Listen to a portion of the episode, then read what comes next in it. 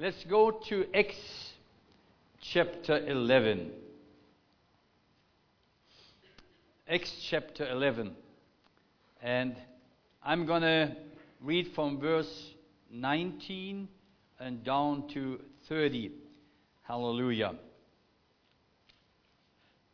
So then, those who were scattered because of the persecution that occurred in connection with Stephen made their way to Phoenicia and Cyprus and Antioch, speaking the word to no one except to Jews alone.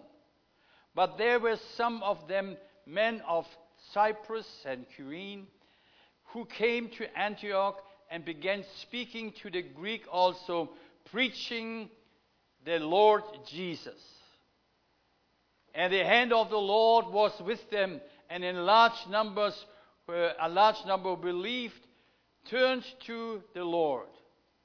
The news about them reached the ears of the church at Jerusalem, and they sent Barnabas off to Antioch. Then, when he arrived and witnessed the grace of God, he rejoiced to begin to encourage them all with, with resolute heart to remain true to the Lord. For he was a good man and full of the Holy Spirit and of faith. And considerable numbers were brought to the Lord. And he left for Tarsus to look for Saul. And when he had found him, he brought him to Antioch. And for um, an entire year, they met with the church and taught considerable numbers. And the disciples were first called Christians in Antioch. Now, at this time, some prophets came down from Jerusalem to Antioch. One of them, named Agabus, stood up and began to indicate by the Spirit that there would certainly be a great famine all over the world. And this took place in the reign of Claudius. And in the proportion that any of the disciples had, means each of them determined to send a contribution for the relief of the brethren living in Judea. And this they did, sending it in charge of Barnabas and Saul to the elders. Praise the Lord. Now we see here a very important section. We can see actually the first Christian church life, what was going on in the church. I know in these days everybody who is a preacher thinks about now how was the early church going? How were they doing things? And what was going on there? And we know from Acts chapter 2 what they mainly did. It was they were teaching the teachings of the apostles, which were the teachings of Jesus Christ. And they were together, had communion, breaking the bread, and they came together for prayer, and so on, and fellowship. Hallelujah. Now we see here also a wonderful uh, development of a church. And uh, three things I want to mention very clearly. And that's the first thing Antioch became the new mission center.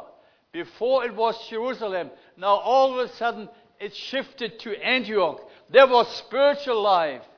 And from there, many, many went out and preached. And Paul himself and Barnabas, they were sent out by the Spirit of God to go and preach the word amongst all the other nations. There was a, some wonderful thing. And we see here combined ministry. There were two teachers, especially here in Antioch. It was the teacher Barnabas and the teacher Saul, or later on Paul called. And also there was prophetic ministry in the church too. Prophetic ministry belongs also into the church. Now let's pray. Heavenly Father, I thank you for your word and I pray, Lord, this, this morning. You will bless your word, Lord. I thank you that we can see what you did in the early days in the church, Lord. You are alive, Lord. And these churches were alive also through the Spirit of God. and through faith in you, Lord. Hallelujah. And I pray, Lord Jesus, as I preach this word, give grace to speak your word, give grace to listen to your word, and also I pray, give grace to act up on your word in the precious and wonderful and glorious name of Jesus. Amen. Amen. Now, the persecution the church was in continued. And through the persecution, many, many were spread around. They fled Jerusalem and Judea, and wherever they got, they started preaching the gospel of Jesus Christ. Amen? Hallelujah. And that's why you don't need to be a pastor. You don't need to be an evangelist according to Ephesians chapter 4 and 11. Just a born again Christian, and you can preach the gospel of Jesus Christ and tell people what Jesus and who Jesus is. Now we see God used something the devil wanted to have for bad, what he thought for bad. He scattered all the people, but what God did, God moved by his Spirit. Hallelujah. Now, the church history minted a saying, and that's important to understand. The blood of the martyr became what? The seed of the church. The more martyrs were in the early church, they better grow and the, the faster the church grew because they saw what all these martyrs went through and they stood for Jesus Christ. And on their lips was still a praise for Jesus Christ. Hallelujah. Referring to the European uh, situation, we all have heard of John Huss, yeah, or Hus, you call it. When he was burned on the stakes, he made a prophecy. And this prophecy came to pass. And this prophecy was this now you are grilling just a little goose. But in hundred years there will be a swan singing, and he will be heard. And he prophesied of Dr. Martin Luther. He came and he preached the gospel and reformed everything. Hallelujah. And we have in Germany, because of Dr. Martin Luther, a decent German language. Did you know that? He not only translated the Bible, but he created also the German language. That's very interesting, interesting because Germany had all the different dialects, and um, through the Bible, the, uh, the Germans got a new language. Hallelujah. It's interesting to know. Interesting to know what an influence men of God have in a nation when they work and live for the Lord and also England. You know that? Through the ministry of Charles Wesley and John Wesley. England was built together, and England was prevented from any revolution as the French had it. They killed each other in France. But England didn't have it because the preaching of the gospel, hallelujah, was so eminent and prevented all these things. And that's why England became one of the greatest suppliers of missionaries in all the world. Of course, America later on too. But in the time when England was strong and all these evangelists were there and preachers and teachers in England, they all spread the gospel and is interesting. A few years ago, I was invited to a church somewhere, uh, what is called a little bit of city there. Uh, it's called, um, I don't know, there's a church, and the pastor told us when uh, our dear brother from Queensland Paul Morrison, no, Paul, uh, Philip Powell, yes. He had contact to this pastor there. And we went there and he told us in this church, there was a pastor, a missionary from England, and he preached there. And it was the China Inland Mission. Hudson Taylor. You have heard of him, yes? And he said he came from China, visited that church then there. It's an Anglican church, I believe. And he was preaching there. There was the influence of the gospel of God through all these men of God in England. Hallelujah. Almost every nation had their share of men of God who preached the gospel. We had it in Germany. The English had it in England. And the Americans had it too by men like Jonathan. He was there. Pardon? What was?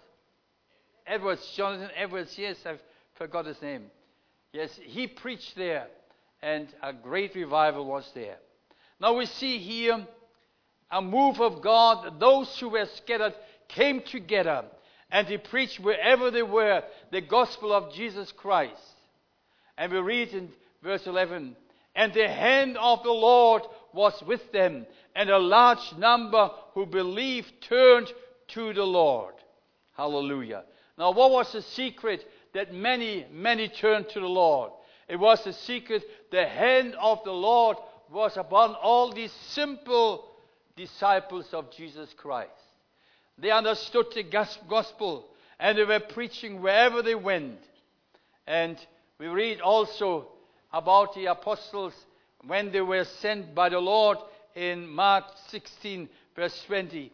And they went out and preached everywhere while the Lord worked with them and confirmed the word by the signs that followed.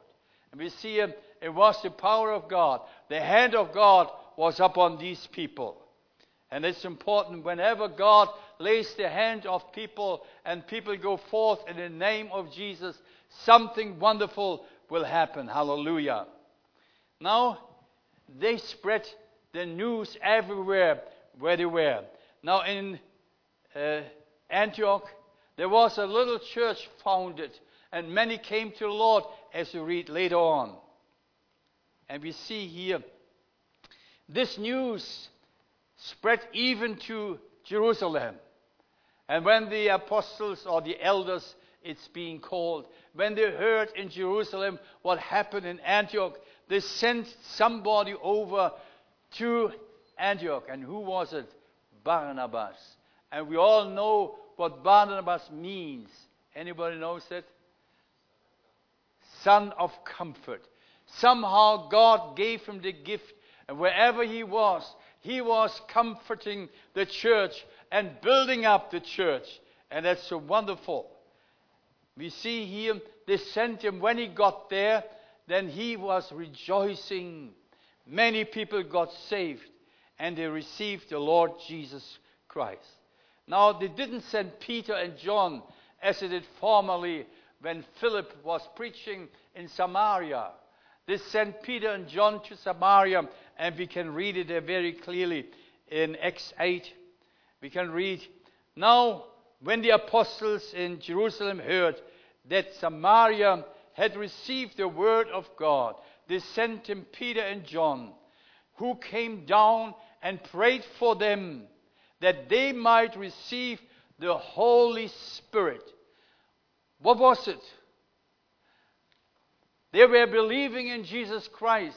Their lives was changed. And yet there was still something important for them that they might receive the Holy Spirit as the apostle received the Holy Spirit on the first day of Pentecost, as we read in Acts chapter 2. It was wonderful. Now, Barnabas, he must have matured in a way, perhaps to an apostle. And he never speaks about himself as an apostle, but he has been matured and he was sent, go there and strengthen these people and have a look what is going on there in Antioch. And the Bible says Barnabas, he was a good man. Now, what gave him this good reputation? And it's good if we have, as Christians, a good reputation. There are few things we can see in his life. First of all, he was full of the Holy Spirit. Hallelujah. He was full of the Holy Spirit. And that's so wonderful. We can see what he did. And he went there and encouraged the people. And he resolutely encouraged them to remain true to the faith in Jesus Christ. When we have received Jesus, there's one thing important that we cling to Jesus more and more. More and more. And don't fear anything. If you serve Jesus, if you love the Lord, the Lord will keep you through. Hallelujah. Now we see also here that they preached Jesus and the Holy Spirit in him permeated out of him and the nature of Christ. One thing is important we must understand. How can we grow in Jesus? The Holy Spirit is there is he who forms the new creature of Christ in us. And we read in Luke chapter 1 verse 35. You know the story when Mary asked, How could it be? How should it be? Because I'm a virgin. And the angel told her, and that's the secret. The angel answered and said to her, The Holy Spirit will come upon you, and the power of the Most High will overshadow you. And for this reason, the Holy Child shall be called what? The Son of God. It was the working of the Holy Spirit. And as the Holy Spirit worked in Mary, the life of Jesus Christ, that the child of the Son of God could be born. So even also the Spirit of God creates within us the nature of Jesus Christ. Amen. Hallelujah. That's why it's so important to be filled with the Holy Spirit. Now he was also full of faith. He was a soul winner. And may we all become soul winners. Soul winning or winning souls is so important. And we see here that many, many believed in Jesus Christ and put their faith in the Lord. He was concerned also, and that's a character of a good man of God. He was concerned about Saul because he didn't see Saul on the scene here in Antioch. He met Saul in Jerusalem. But then we know the apostles sent Saul to Caesarea and then off to Tarsus. And he was looking for him. He didn't see him because he was longing for him. I need Saul. And that's the character of every every man of God or child of God. He was missing a man and he was considering where is Saul? And he traveled all the way up to Tarsus. And when he came there and found him, he brought him down. And that's important. And now we see something wonderful developed a ministry of teaching, a combined ministry with Barnabas and Saul. He valued Saul so much because he know he is a, a potential teacher with a very good education theologically. He was sitting at the feet of uh, a great teacher Gamaliel in Israel. And he needed him. And we see and when he found him, he brought him to Antioch, and for an entire year they met with the church and taught considerable numbers. And the disciples were first called what? What were they called? Christians. And that's very important. I want to speak a little bit about that. How many Christians do we have here this morning? I'm a Christian, hallelujah. Anybody else? Hallelujah. Now we must understand what it was to be called a Christian. Now, under such a teaching of Barnabas and Saul, later on called Paul, no wonder that they grew into the likeness of Jesus Christ. It was solid teaching. Imagine every day coming together with the church and they were teaching. And the Greek words Christonos says they were Christians.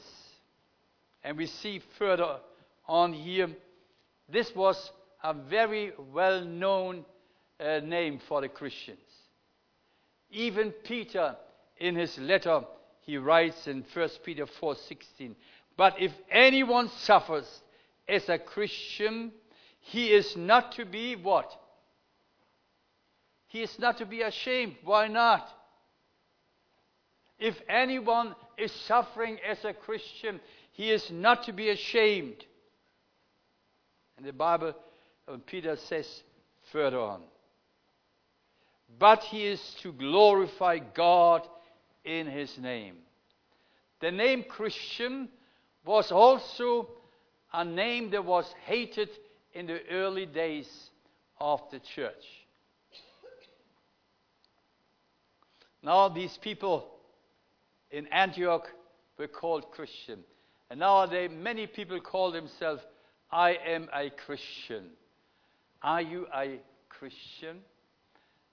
When we would live in the time then the apostles lived, and uh, we would live the way we live nowadays.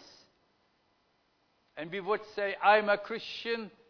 There was a very, very hard time. Because Christians were always blamed by any great accident in the nation. For the burning of Rome, the Christians were blamed. And when anything happened, something like that, and it's, it's also clear that they really were hating the Christians. And the cry went out very clearly. The mob at a public disaster, they cried out, Cristiano ad leonem. That means Christians before the lions, threw them to the lions. That was to be called a Christian then. That meant if anything happening, the Christians were blamed, although they didn't do anything. And that's what clearly Tertullian wrote. He was born in 150 AD. And he said very clearly when anything happening, Christians were blamed. So, being a Christian in those days meant also to be ready to be killed or thrown before the lions. Now, this church also had a prophetic ministries. And it's interesting, in the church was the church here in, um, in uh, Antioch. There came some prophets down from Jerusalem. And we read it clearly. They came, and also one by the name of Agabus. Now, all these ministries are important, and perhaps Pastor Gary might preach about it when he continues in uh, Ephesians chapter 4. Or have you preached already? Then, then you might have preached very clearly on this. And he gave some as apostles, and the, these ministries, apostles, teachers, and as they're being named here. And he gave some as apostles, and some as prophets, and some as evangelists, and some as pastors, and teaching for the equipping of the saints for the work of service to the building up of the body of Christ. these ministries are ministries giving to the church ministerial gifts, we call them. And so came a prophet down. Agabus, he came down to this church and he indicated and he prophesied that there will be a great famine coming. All that they had to endure, all the hatred of the unbelievers, of the Romans, and whatever. Then came here this announcement there will be a great famine. What would be our uh, reaction of that? Now, the Lord uses prophets in order to indicate his church or his people what is going on. Amos chapter 3 7 it says, Surely the Lord God does nothing unless he reveals his secret counsel to his servants, the prophets. Prophets hearing from God and receiving the secret counsel of God. And that was here in the New Testament as well. Agabus he received from the Lord said, There will be a great famine coming. And it was not just a prophets, a prophecy as many, many perhaps nowadays so called private prophecies. You know, people run around and say, I've got a prophecy for you. I've got something for you. I have a prophecy for you. No, no, no. There was something in the context of the church. They were all together. And Agabus stood up and says, Through the Spirit of God, there is a famine going to come. And interesting here, Luke, who wrote this report, he quoted also that this happened in the reign of Claudius. It happened then. Prophecies came to pass. And it was not a kind of, perhaps some people see it as a fortune teller. No, no. It was a prophecy. And the whole church did something about it. What did it do? They all said, We want to do something in my words. And they made a contribution for the saints in Jerusalem.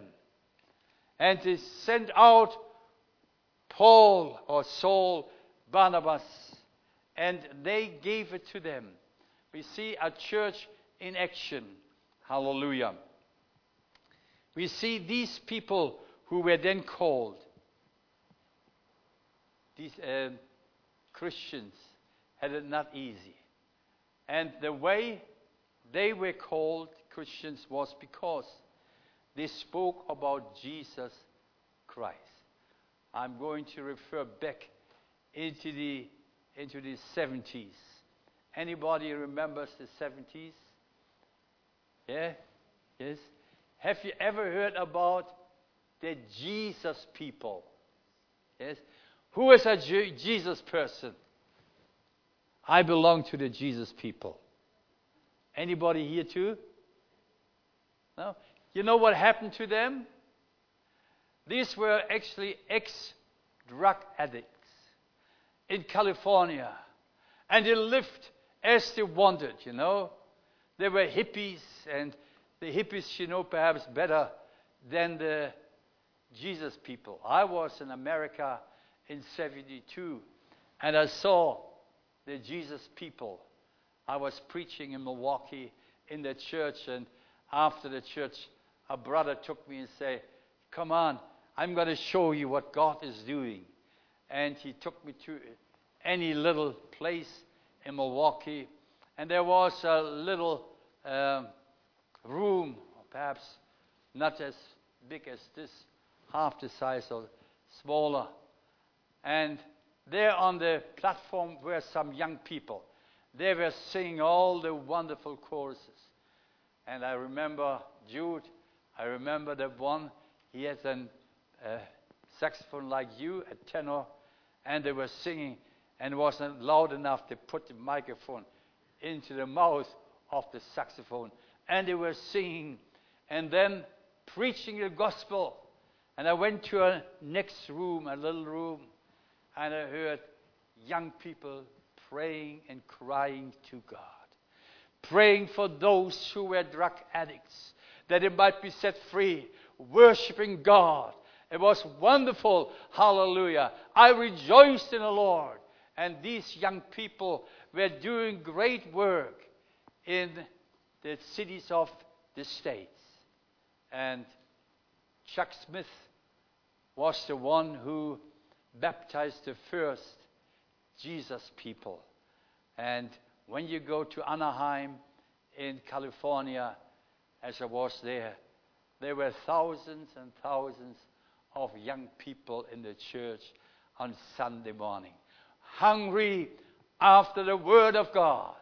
They were fed up with all the philosophies of drugs and stuff like that. They were burning for Jesus. Hallelujah. So were these Christians burning for Jesus. Hallelujah. Hallelujah. Are you a Christian? Are you a Christian? Are you burning for Jesus?